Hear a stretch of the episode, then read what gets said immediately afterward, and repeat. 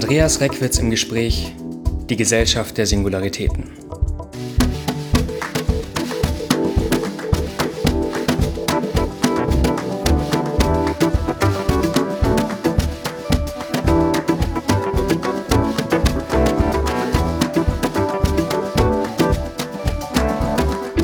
Liebe Hörerinnen und Hörer, in der letzten Folge unseres Podcasts wollen wir uns der Politik in der Spätmoderne widmen, beziehungsweise genauer der Frage, wie sich die Kulturalisierung und Singularisierung des Sozialen in der Spätmoderne auf das Feld des Politischen auswirkt und inwiefern wiederum die Politik Kulturalisierungs- und Singularisierungsprozesse in anderen Bereichen beeinflusst.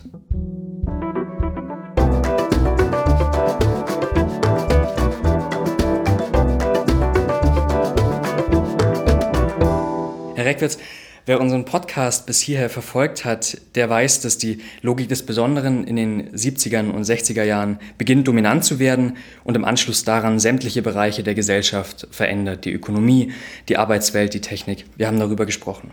Natürlich macht auch dieser Wandel vor dem Feld des Politischen nicht Halt. Und bevor wir überlegen, inwiefern sich etwas wandelt, sollten wir natürlich überlegen, was davor war. Wie war denn also die Politik in der industriellen Moderne verfasst?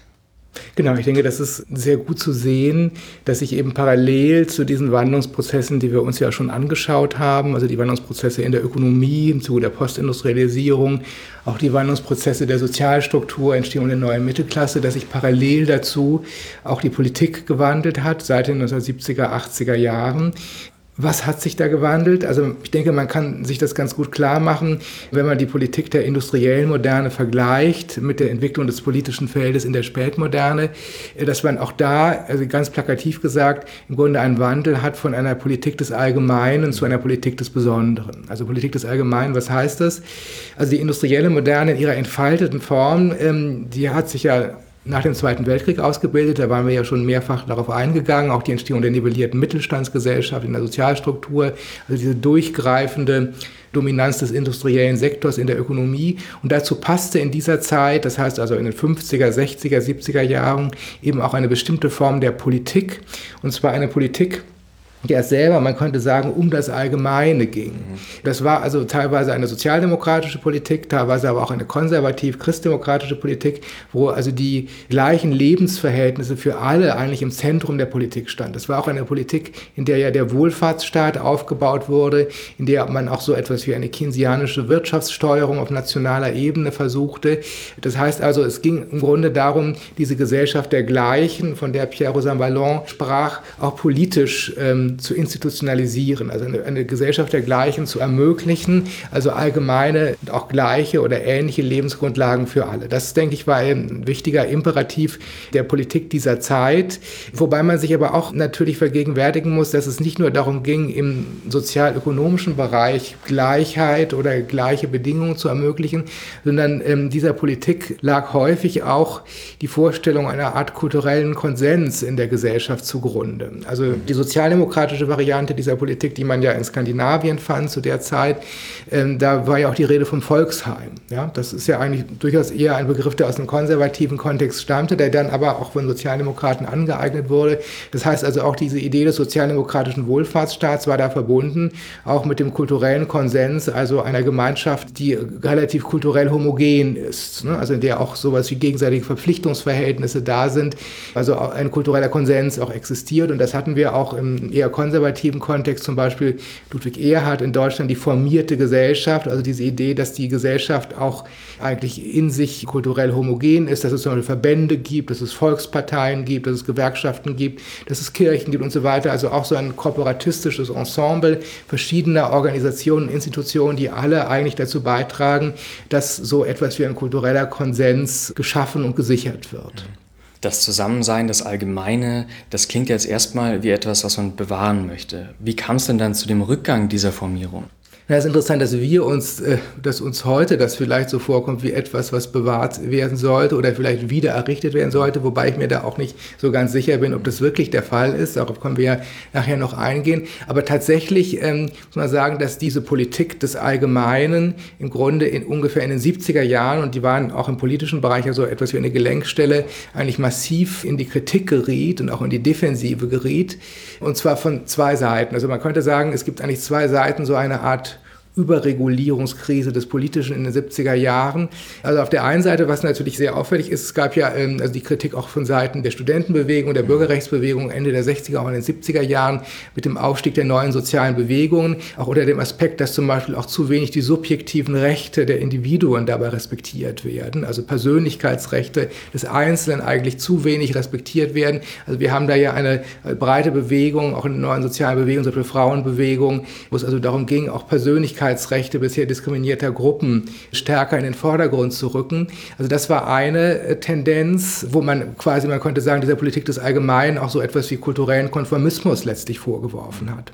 Und auf der anderen Seite haben wir aber auch eine Kritik, die eher aus dem wirtschaftsliberalen Kontext kam, die also mit dem Begriff des Neoliberalismus ja erstmal umschrieben werden kann. Also Neoliberalismus war ja selber auch eine Tendenz, zunächst mal auch in der Wirtschaftswissenschaft Mitte der siebziger Jahre, aber eine Tendenz, die dann ja auch im politischen Bereich Ende der siebziger Jahre, Thatcher, Reagan und so weiter, ähm, rezipiert wurde. Und da war ja im Grunde die massive Kritik auch an dieser Politik des Allgemeinen, dass sie im Grunde die Gesellschaft überfordert hat, also dass der Staat zu mächtig geworden ist, dass der Staat zu bürokratisch geworden ist.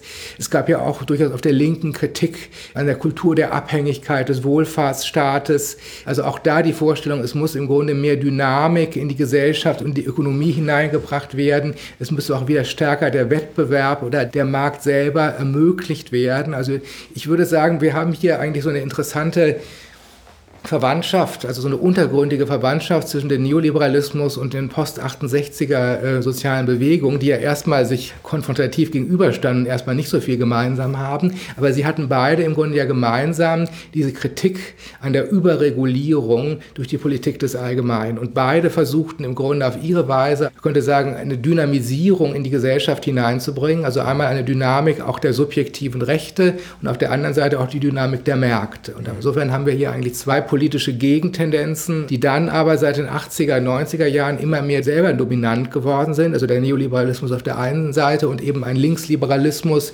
der auch durch die neuen sozialen Bewegungen der siebziger Jahre beeinflusst ist. Und die haben dann am Ende eine neue Synthese gefunden. Mhm. Sie bringen ja genau diese Synthese auf den Begriff des apertistisch-differenziellen Liberalismus. Ja, das ist natürlich ein Wortungetüm. Es ist die Frage auch, ob man nochmal andere Begriffe verwenden könnte. Es gibt ja auch in der Diskussion in der in Sozialwissenschaften in den letzten Jahren äh, mehrere Vorschläge, dass man tatsächlich diese beiden Seiten des neuen Liberalismus eigentlich als zwei Seiten der gleichen Medaille sehen kann. Also von Nancy Fraser gibt es ja diesen Begriff auch des progressiven Neoliberalismus. Das ist vielleicht nochmal etwas griffiger. Ich finde diesen Begriff progressiver Neoliberalismus aber insofern nicht so ganz unproblematisch, weil er eigentlich suggeriert, also der Neoliberalismus ist eigentlich die Hauptsache und das, das Progressive ist nur noch so eine, so ein... Das kommt noch so dazu. Ja, das kommt so als Zusatz äh, dazu. Also das würde, würde ich sagen, auch eine Unterschätzung des Linksliberalismus bedeuten. Aber tatsächlich, wir hatten da so eine neue Synthese, könnte man sagen, zwischen Neoliberalismus und Linksliberalismus, der zum Beispiel dann ja auch sehr deutlich wurde in den eher Mitte-Links orientierten Regierungen der neunziger und Nuller Jahre, also ganz konkret gesagt Clinton, Blair, Schröder, also diese verschiedenen Regierungsformationen, die in vieler Hinsicht auch beides miteinander kombiniert haben, also neoliberale und linksliberale Politik. Und was macht jetzt diese Politik aus? Also apertistisch, das heißt, das ist eine Politik, die setzt auf, man könnte sagen, Entgrenzung, sie setzt auf Öffnung, sie setzt auf Dynamisierung. Sie hat im Grunde, könnte man sagen, diesen klassischen Staat als Gegner. Also der Staat, der eben zu sehr reguliert habe, so jetzt eine häufige Kritik, soll sich zurückziehen, der Staat soll eher Persönlichkeitsrechte, subjektive Rechte ähm, des Einzelnen garantieren und er soll andererseits auch ermöglichen, dass Märkte florieren können, gerade auf globaler Ebene. Also es gibt auch in dem, diesem Zusammenhang eine große Bejahung der Globalisierung, auch das sowohl von den Linksliberalen als auch von den Wirtschaftsliberalen. Also Globalisierung erscheint etwas Positives, als etwas, was dazu führt, dass eben Güter und Arbeitskräfte zirkulieren können, aber auch als etwas, was dazu führt, dass Identitäten und Kultur zirkulieren kann, also auch ein kosmopolitisches Kulturkonzept hängt damit zusammen. Und dieser apertistische Liberalismus, der auch ein Dynamisierungsliberalismus war und teilweise ja noch ist, ist aber auch ein differenzieller Liberalismus. Und das ist etwas, wenn man eben genauer hinschaut, das sieht man vielleicht nicht auf den ersten Blick, aber dann ist sowohl der Neoliberalismus als auch der neue Linksliberalismus setzen beide auf Differenz. Mhm. Sie sind beide eigentlich Politiken der Differenz. Also was macht der Neoliberalismus oder worum geht es ihm? Es geht ihm ja darum, mit Bob Jessop zu sprechen, also einen Wettbewerbsstaat ähm, zu institutionalisieren, also eine Staatlichkeit, die Wettbewerb ermöglicht, die Märkte ermöglicht, die Konkurrenzverhältnisse ermöglicht. Zum Beispiel auch dann Wettbewerb schafft, wo es vorher gar keinen gab, also zum Beispiel in den Kulturinstitutionen, aber auch zum Beispiel ein Wettbewerb zwischen den Städten, um Investoren oder um Bewohner. Also überall geht es eigentlich um so eine globale Wettbewerbskonstellation, in dem dann auch die einzelne Nation oder die einzelne Stadt versucht, gewissermaßen ein Profil zu gewinnen. Aber man kann eben sagen, dass im Grunde die neoliberale Politik insofern immer darauf abzielt, dass es darum geht, einen Unterschied zu machen. Ja? Es geht gerade nicht darum, allgemeine Bedingungen zu schaffen für alle oder jeden, sondern es geht immer darum, einen Unterschied zu setzen, eine Differenz zu setzen, wo sie besser zu sein. Jetzt kenne ich relativ viele Leute, die linksliberal sind, die sich als linksliberal beschreiben würden.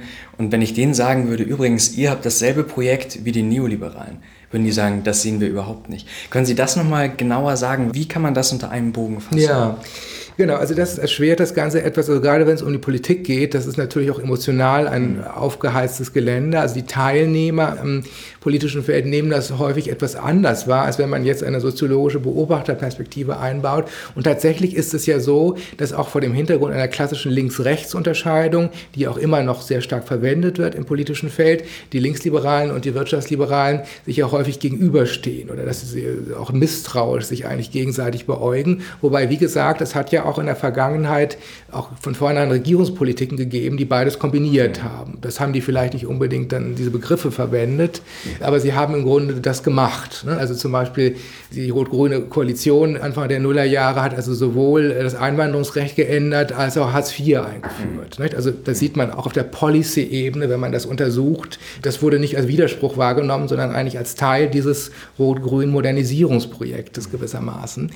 Ähm, aber tatsächlich, es geht auch, denke ich, nicht so sehr darum, ob die Teilnehmer selber das so wahrnehmen, sondern es geht darum, ob die, ich könnte sagen, die Muster, ne, also auch die kulturellen Muster, die also in der Politik vorhanden sind, ob diese gewissermaßen ähm, Gemeinsamkeiten haben. Und dann kann man tatsächlich sagen, also dass der Neoliberalismus und der Linksliberalismus seit den siebziger, achtziger Jahren solche untergründigen Gemeinsamkeiten hat, also vor allen Dingen eben in dieser auch Staatskritik, also das ist, denke ich, etwas, was sie beide gemeinsam haben, also eine massive Staatskritik und eben auch eine gewisse Vorstellung des Positiven, der Entgrenzung, des Auflösens von Regeln, also gerade nicht Regeln zu setzen, sondern bisherige Regeln aufzulösen, die eben als einschränkend erschienen, also überhaupt diese Tendenz, Einschränkungen aufzubrechen. Also das war ja der große Impuls sowohl der Neoliberalen als auch der Linksliberalen. Also eine sklerotisierte Gesellschaft muss gewissermaßen aufgebrochen werden. Das ist ja so dieser gemeinsame gemeinsame Impuls und dann erscheint eben auch die Gesellschaft der industrielle Moderne, also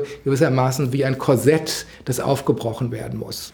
Und ein Ideal dieses Aufbrechens ist ja zum Beispiel auch die Diversity. Genau, das ist jetzt also diese andere Seite der Politik der Differenz, also mhm. wir haben da ja gerade schon drüber gesprochen, also inwiefern dieser neue Liberalismus eben auf Unterschiede, Besonderheiten, Differenzen setzt, also im Bereich des Neoliberalismus hatte ich das ja gerade erläutert, da ist es vielleicht gar nicht so offensichtlich, aber tatsächlich kann man sagen, es ist eine Politik, die eben gerade in dieser Wettbewerbskonstellation immer auf Unterschiede setzt.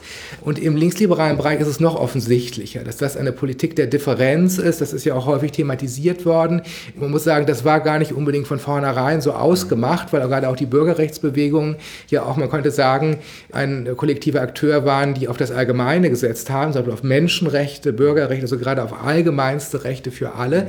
Aber im, im Laufe der Jahrzehnte ist eigentlich diese Politik der Differenz immer wichtiger geworden und das ist ja dann kulminiert im Grunde auch in diesem Wert der Diversität oder Diversity, was ja nicht nur mittlerweile ein zentrales Ziel innerhalb von nationalen Politiken ist, sondern auch das, was man Diversity Management nennt, also auch in die Institutionen und in die Organisation hineinreicht. Ich denke, das ist auch wichtig, sich das klarzumachen. Politik ist ja nicht nur staatliche Politik, sondern im Sinne eines politischen sickert das auch in verschiedenste Institutionen hinein. Also sowohl der Neoliberalismus mit seinen Wettbewerbsgedanken ist ja auch in die Institutionen eingesickert, und auch der Diversitätsgedanke der Linksliberalen ist auch in verschiedenste Institutionen, letztlich auch Universitäten zum Beispiel, Wirtschaftsorganisationen und so weiter eingesickert und wirkt dort ja auch im Sinne von, was man so schön Governance-Strukturen nennt, also Steuerungsstrukturen, die nicht immer nur staatlich sein müssen. Auf jeden Fall, wir haben auf beiden Ebenen also eine, man könnte sagen, Politik, wo Besonderheit zu etwas Positivem wird, also wo Differenz auch zu etwas Positivem wird, also nicht zu etwas, was man nivellieren will, wie in der nivellierten Mittelstandsgesellschaft, sondern etwas, was man auch gerade durchaus profilieren will. Und wenn man dann sagt, auf der einen Seite steht praktisch der Linksliberalismus in Zusammenhang mit dem Neoliberalismus, gibt es denn auch was, was diesen beiden Strömungen, die ja, wie wir eben gesehen haben, auch in Teilen identisch oder zumindest ähnlich sind, was diesen beiden Strömungen gegenübersteht? Genau. Also jetzt müssen wir uns nochmal anschauen, wie sich überhaupt das gesamte politische Feld in der Spätmoderne verändert hat. Also ich denke auf jeden Fall, dass diese Entwicklung eines neuen Liberalismus, also eines Dynamisierungsliberalismus oder öffnenden, also apertistischen Liberalismus mit diesen beiden Flügeln, also wirtschaftsliberal und linksliberal, quasi die dominante Richtung war. Ist die Frage, ob das immer noch so ist. Also ich würde eher vermuten, dass wir im Moment in einer Umbruchssituation uns befinden. Also es gab so etwas wie ein neues dominantes Paradigma, das war eben dieser neue Liberalismus.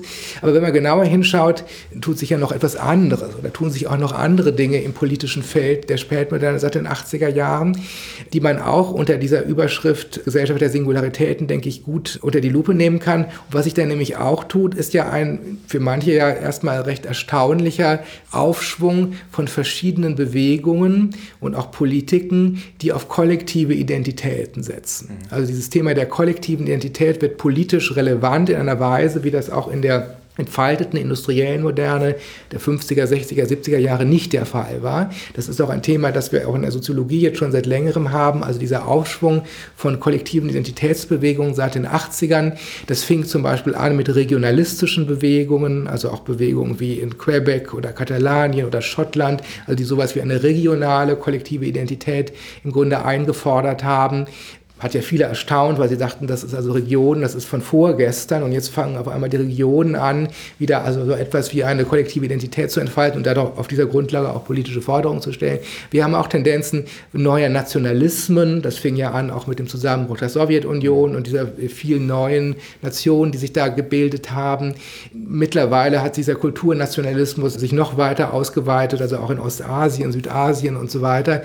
Wir haben auch einen Aufschwung neuer religiöser Bewegungen, die selber auch zu politischen Akteuren geworden sind. Also gerade das, was man unter der Überschrift religiöser Fundamentalismus zusammenfassen kann, das sind ja auch äh, neue Religionsbewegungen, in denen also die kollektive Identität wiederum der jeweiligen religiösen Bewegung, ob das jetzt im christlichen Kontext ist oder im islamischen Kontext, eine wichtige Rolle spielt.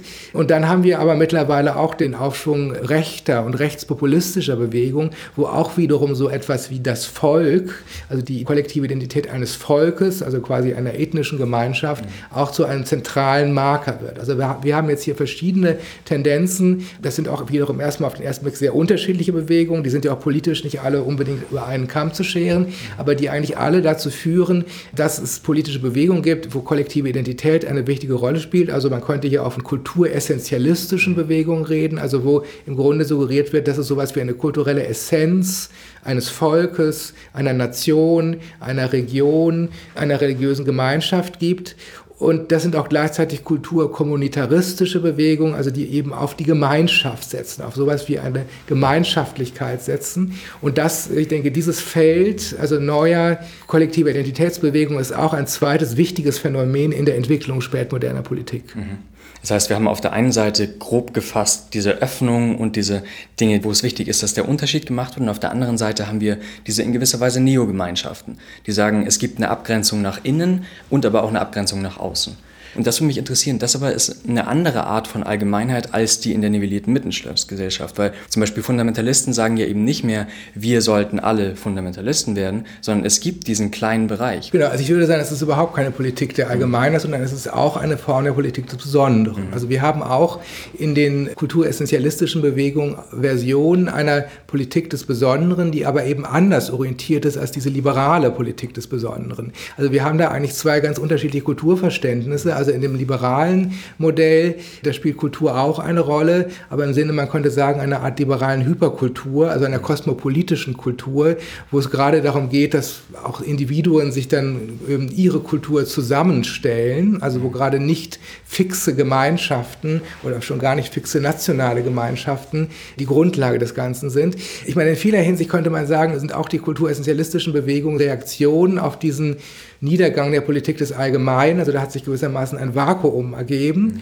und dann können natürlich in diesem Vakuum auch diese neuen Communities, diese, diese Neogemeinschaften sich herausbilden, also Neogemeinschaft heißt ja immer, das sollte man vielleicht kurz erläutern, das sind eben nicht äh, traditionelle Gemeinschaften wie die Dorfgemeinschaft äh, im Mittelalter, und das sind ja gewählte Gemeinschaften, also das ist das Neo dabei, also das sind Gemeinschaften, die Individuen wählen zum Beispiel durch eine Konversion, treten sie dann einer religiösen Gemeinschaft bei, die sie nicht hineingeboren wurden, äh, sondern das ist ein Wahlakt. Und dann sind sie aber Teil dieser Gemeinschaft und können dann auch gewissermaßen ihre, man könnte sagen, ihre individuelle Identität an diese Gemeinschaft abgeben.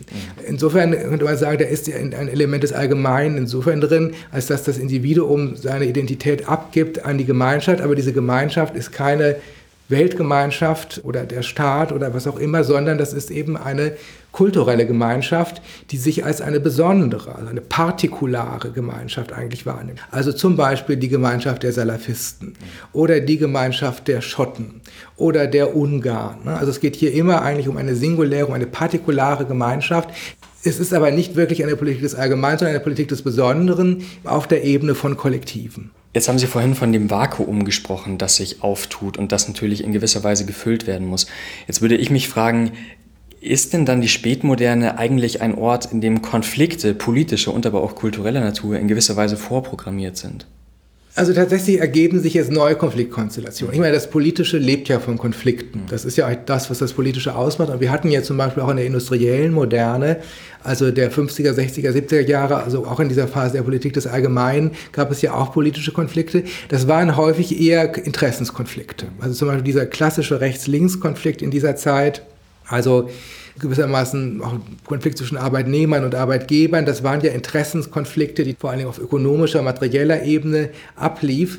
Aber ich würde sagen, die Konflikte, die politischen Konflikte haben sich in der Spätmoderne, also jedenfalls, wenn wir uns die letzten Jahrzehnte anschauen, tatsächlich gewandelt. Sie sind eben immer mehr zu kulturellen Konflikten geworden. Das ist eigentlich das Überraschende, was ja auch manche so irritiert, dass es in der Politik jetzt gar nicht um Geld geht oder um Interessen geht oder um Sozialpolitik geht, geht es sicherlich auch immer noch, sondern es geht sehr häufig um, um Kultur, es geht sehr häufig um Identität. Das ist ja jetzt eigentlich auch der zentrale Begriff. Und ich würde auch nicht sagen, dass das wirklich ein Kulturkonflikt ist. Das ist ja dieser Begriff auch von, von Samuel Huntington, also dass wir im Grunde, also auch nach dem Zusammenbruch des polaren Weltsystems, nach dem Zusammenbruch der Sowjetunion, so eine Art also globale Kulturkonflikte erleben. Das wäre mir ein bisschen zu einfach, sondern man könnte eher sagen, es sind Konflikte um die Kultur. Ja, und das haben wir dann gerade auch, wenn wir uns jetzt diese Konstellation anschauen, auf der einen Seite die Entstehung des neuen Liberalismus mit diesem wirtschaftsliberalen und dem linksliberalen Zweig, wo dann auf kultureller Ebene zum Beispiel auch die Diversity eine wichtige Rolle spielt,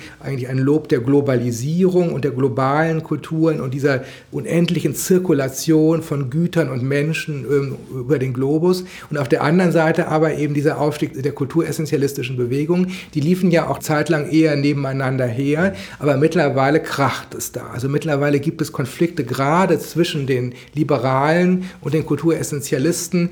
Also etwa, das, wir sehen das ja auch in Europa, was in Polen und in Ungarn sich tut, also dass das ja eher rechtsnationalistische Regierungen sind, auch die an die Macht gekommen sind und wo es jetzt zum Beispiel auch auseinander Auseinandersetzungen gibt, zum Beispiel auch gegen die Europäische Union, also um Kulturverständnis, also nationale Kultur versus globale Kultur, das spielt da ja eine ganz wichtige Rolle. Überhaupt der Aufschwung des Rechtspopulismus, das ist natürlich ein vielschichtiges Phänomen, aber enthält ja auch, zumindest auch, dieses Element eines Konfliktes um die Kultur, eben auch einen Konflikt um nationale oder supranationale Identitäten beispielsweise.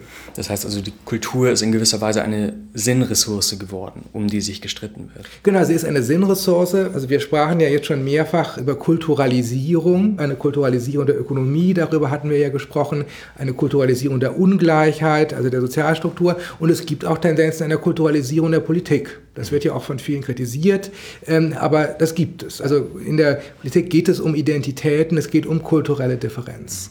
Wenn wir uns diese beiden Pole nochmal angucken, auf der einen Seite diese Form des Liberalismus, über den wir gesprochen haben, auf der anderen Seite den Kulturessenzialismus, wie ist denn da die Sozialstruktur? Also die neue Mittelklasse, treibt die eher den Liberalismus voran? Genau, das ist natürlich jetzt nochmal ein interessanter Punkt. Also wir haben ja jetzt erstmal die ganze Zeit über, über diese, würde sagen, Logik des politischen Feldes gesprochen, also wie sich das politische Feld selbst, also in seiner inneren Struktur verändert hat, also welche neuen Policies dort aufgekommen sind, also welche neuen Politikformen, auch welche neuen politischen Bewegungen aufgekommen sind. Aber natürlich stellt sich die Frage, wer trägt das eigentlich? Also wer sind die sozialen Trägergruppen eigentlich dieser verschiedenen neuen politischen Tendenzen? Und das ist wirklich interessant, sich das anzuschauen. Da gibt es ja auch einige empirische Untersuchungen. Wir sprachen ja schon von diesem Wandel oder diesem tiefgreifenden Wandel der Sozialstruktur seit den achtziger Jahren, also dieses Aufbrechen der nivellierten Mittelstandsgesellschaft. Man kann sagen, die nivellierte Mittelstandsgesellschaft war eigentlich der sozialstrukturelle Hintergrund der Politik des Allgemeinen. Nicht? Also die äh, Politik des Allgemeinen hat sich eigentlich gestützt auf die nivellierte Mittelstandsgesellschaft. Da gab es dann eine Unterscheidung vielleicht zwischen eher sozialdemokratischen und eher konservativen Milieus, aber es war eigentlich alles Teil dieser nivellierten Mittelstandsgesellschaft. Aber mit dem Aufschwung der der neuen Mittelklasse seit den achtziger, neunziger Jahren hat sich ja einiges gewandelt. Also darüber hatten wir ja gesprochen. Die neue Mittelklasse hat ja auch ein, eine veränderte Lebenswelt, hat eine veränderte kulturelle und Wertestruktur. Auf der anderen Seite haben wir ja auch den Abstieg der neuen Unterklasse. Wir haben auch jetzt diese schwierige Zwischenposition der traditionellen Mittelklasse. Und man kann schon sagen, auch wenn man sich empirische Untersuchungen anschaut, dass die neue Mittelklasse in vieler Hinsicht die zentrale soziale Trägergruppe auch des neuen Liberalismus ist. Und zwar sowohl in diesem linksliberalen Segment als auch in diesem wirtschaftsliberalen Segment. In beiden, könnte man sagen, ist die neue Mittelklasse der entscheidende treibende Faktor, also auch bis in die Parteien hinein, also wenn man sich anschaut, wie zum Beispiel in den U S A die Demokraten oder in Deutschland auch der, mit den Linksparteien, also S P D und Grüne, also wie sie sich gewandelt haben oder auch neu entstanden sind, bestimmte Parteien, dann sieht man, also die neue Mittelklasse, die neuen Akademiker sind da die treibende Kraft. Also die haben im Grunde diese Liberalisierungstendenzen auch in die Parteien hineingebracht, bis auch hinein in die konservativen Parteien, wie etwa die C D U. Also dieser Wandel des politischen Feldes hin zu einer politischen Liberalisierung, sowohl im Mitte-Links- als auch im Mitte-Rechts-Bereich, ist von der neuen Mittelklasse entscheidend getragen worden, also auch von den urbanen Akademikern im Wesentlichen. Und das ist ja eben die Frage, was passiert mit den anderen Klassen, ja. Also was passiert mit der traditionellen Mittelklasse, die ja, könnte sagen, also der klassische Träger der Politik des Allgemeinen war, wird die nun heimatlos, also teilweise ist die traditionelle Mittelklasse und auch die neue Unterklasse ja auch durchaus den, den traditionellen Parteien weiterhin ähm, zugehörig. Aber wenn man sich anschaut, wer zum Beispiel den Rechtspopulismus trägt, also wer die sozialen Trägergruppen dort sind, dann sind es eigentlich unterdurchschnittlich die urbanen Akademiker und es sind überdurchschnittlich eigentlich eher Angehörige der traditionellen Mittelklasse. Oder auch wenn man sich anschaut, die Untersuchungen, die es zum religiösen Fundamentalismus gibt, also wer trägt den religiösen Fundamentalismus, dann sind, sind es auch eher Gruppen aus der traditionellen Mittelklasse oder auch aus der neuen Unterklasse. Und trotzdem führt ja sowohl der Liberalismus als auch der Kulturessentialismus zu einer, was Sie eine Krise des Allgemeinen nennen. Was genau ist diese Krise des Allgemeinen und was sind die, die Formen, die das treibt? Ja, also um jetzt diese Diagnose der Krise des Allgemeinen zu erläutern, dann muss man eben nochmal sehen, dass ja tatsächlich, auch wenn das auf den ersten Blick vielleicht gar nicht so deutlich ist, der neue Liberalismus und auch diese neuen kulturessentialistischen Identitätsbewegungen ja schon etwas Gemeinsames haben, nämlich dass sie letztlich auf Besonderheit und Differenz setzen und dass sie im Grunde beide, könnte man sagen, mit diesem Begriff des Allgemeinen nichts mehr anfangen können. Das haben sie beide gemeint. Das ist also erstmal wiederum überraschend. Also wir haben jetzt fast so eine ähnliche Konstellation wie vorhin, wo wir ja sahen, dass die Linksliberalen und die Wirtschaftsliberalen einiges gemeinsam haben, auch wenn sie das selber gar nicht so wahrnehmen. Und jetzt ist es eigentlich noch drastischer. Auch die Kulturessentialisten und die neuen Liberalen haben auch etwas gemeinsam, obwohl sie das ja wirklich überhaupt nicht sehen würden, nämlich eben dieses Setzen auf Differenz und Besonderheit und eben in beider Hinsicht auch so eine Art sich absetzen von diesem Horizont des Allgemeinen, wie er in der klassischen Industriegesellschaft äh, eigentlich existiert. Insofern konnte man sagen, diese die Krise des Allgemeinen, die wir beobachten, hat eben diese beiden Wurzeln, also auf der einen Seite der neue Liberalismus, so wie er sich in den letzten Jahrzehnten entwickelt hatte, setzt nicht mehr auf das Allgemeine, er setzt darauf, dass Unterschiede gemacht werden, auf, etwa auf den Märkten, wo es dann eben auch Gewinner und Verlierer gibt, oder sie setzt auf Diversität, also auch auf kulturelle Differenz, und die Kulturessentialisten, die setzen erst recht in ihrer Weise auf auf das Besondere, nämlich auf diese besonderen Communities, diese besonderen Gemeinschaften, die Nationen, die Regionen, die ähm, Religionsgemeinschaften und so weiter. Und jetzt könnte man sagen, wo bleibt im Grunde das Allgemeine? Und wenn wir nochmal ganz zurückdenken, auch an den Anfang unseres Podcasts, da hatten wir ja gesagt, dass das ja so eine Art Grundproblem der modernen Gesellschaften ist. Also das Verhältnis zwischen der sozialen Logik des Allgemeinen und der sozialen Logik des Besonderen. Es gibt eigentlich immer beides. Es hat auch von Anfang an in der Moderne immer beides gegeben. Aber das Verhältnis zwischen beiden ist im Grunde offen. Und wir haben in der Spätmoderne eben ähm, eigentlich die Situation, dass die soziale Logik des Allgemeinen sicherlich nicht verschwindet, aber eher in den Hintergrund sich zurückzieht und die soziale Logik des Besonderen in, im Vordergrund floriert. Aber ich denke, dass wir gerade im Bereich des Politischen jetzt schon seit einigen Jahren, also ich würde sagen seit zehn Jahren ungefähr, ja auch Tendenzen haben, auch einer, man könnte sagen, Selbstkritik oder auch neuer kritischer Bewegungen, die sehen, dass also möglicherweise diese Logik des Besonderen zu weit getrieben wurde und dass jetzt wieder eigentlich sowas wie ein neues Allgemeines eingefordert wird. Und das sowohl im sozialen und ökonomischen als auch im kulturellen, also diese Frage nach dem Allgemeinen im Grunde wieder eine neue Virulenz bekommen hat. Wie wird das eingefordert konkret? Ja, also nehmen Sie ein ganz einfaches Beispiel wie die Diskussion um das bedingungslose Grundeinkommen. Das ist ja, denke ich, auch doch ein großes Thema, gerade im linken politischen Spektrum der letzten Jahre, also egal wie man dazu steht, aber dass das überhaupt eine solche Prominenz bekommen kann, dieses Thema, zeigt ja, dass da eigentlich neue Argumente in das Spiel eintreten, also neue Argumente, die nicht mehr mit dem bisherigen liberalen Diskurs und erst recht nicht mit dem kulturessentialistischen übereinstimmen. Und beim bedingungslosen Grundeinkommen, so würde ich das interpretieren, geht es ja darum, gewissermaßen sowas wie eine allgemeine Grundlage für alle zu schaffen. Ja? Oder wir haben ja auch in den letzten Jahren diese Frage um die Infrastruktur äh, spätmoderner Gesellschaften. Auch das ist ein Thema geworden.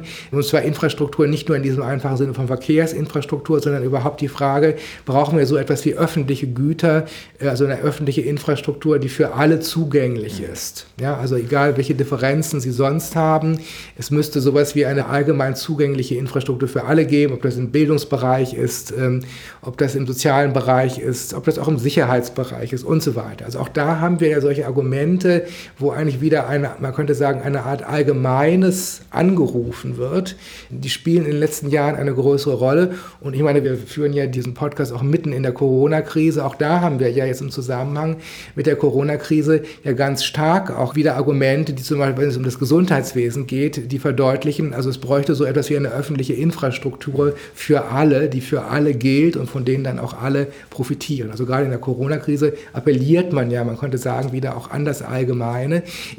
Wobei ich jetzt so ein bisschen vorsichtig wäre mit dem Wieder. Das klingt so, als ob das das Allgemeine der industriellen Moderne wäre. Da wäre ich etwas skeptisch. Also ich meine, ein Wieder oder ein Zurück gibt es in der Geschichte ja ohnehin nicht. Also ich denke, wenn jetzt das Allgemeine angerufen wird oder man an dieses Argument bringt, dass doch so etwas wie das Allgemeine wieder eine Rolle spielen müsste im politischen Bereich, dann ist das nicht ein Allgemeines, das mit dem Volksheim äh, der fünfziger, sechziger Jahre zusammenhängt. Also in dem Zusammenhang äh, hatte man ja eine kulturelle Homogenität vorausgesetzt.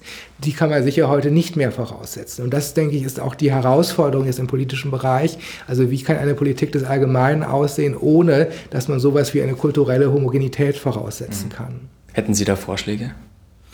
Also ich denke, dass das schon möglich ist, also dass beides zusammen gedacht werden kann. Also ich hatte ja selber auch nochmal versucht, also wie könnte ein neues politisches Paradigma aussehen? Also ich spreche da ja auch in dem Buch von einem einbettenden Liberalismus oder einem regulativen Liberalismus. Das heißt also eine politische Position, die durchaus dieses Differenzdenken des Liberalismus weiterhin respektiert, also das gerade nicht vollständig ad acta legt, aber gleichzeitig sich eben fragt, welche Regeln es braucht und welche Einbettung der Märkte und der subjektiven Rechte es eigentlich braucht, damit auch diese Differenzen zum Beispiel florieren können. Mhm.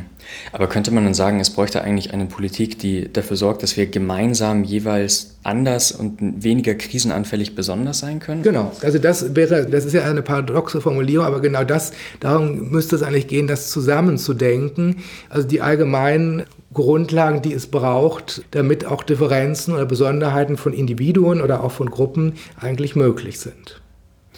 Herr Reckwitz, ich denke, das ist ein sehr gutes Schlusswort für unseren Podcast und auch für diese Folge. Ich möchte mich herzlich bei Ihnen bedanken. Vielen Dank für die sehr spannenden Gespräche für mich. Liebe Hörerinnen und Hörer, ich hoffe, Ihnen hat es auch gefallen. Wenn Sie wollen, empfehlen Sie diesen Podcast sehr gerne an Freundinnen und Freunde weiter. Vielen Dank auch an alle, die an diesem Podcast beteiligt waren. Vielen Dank.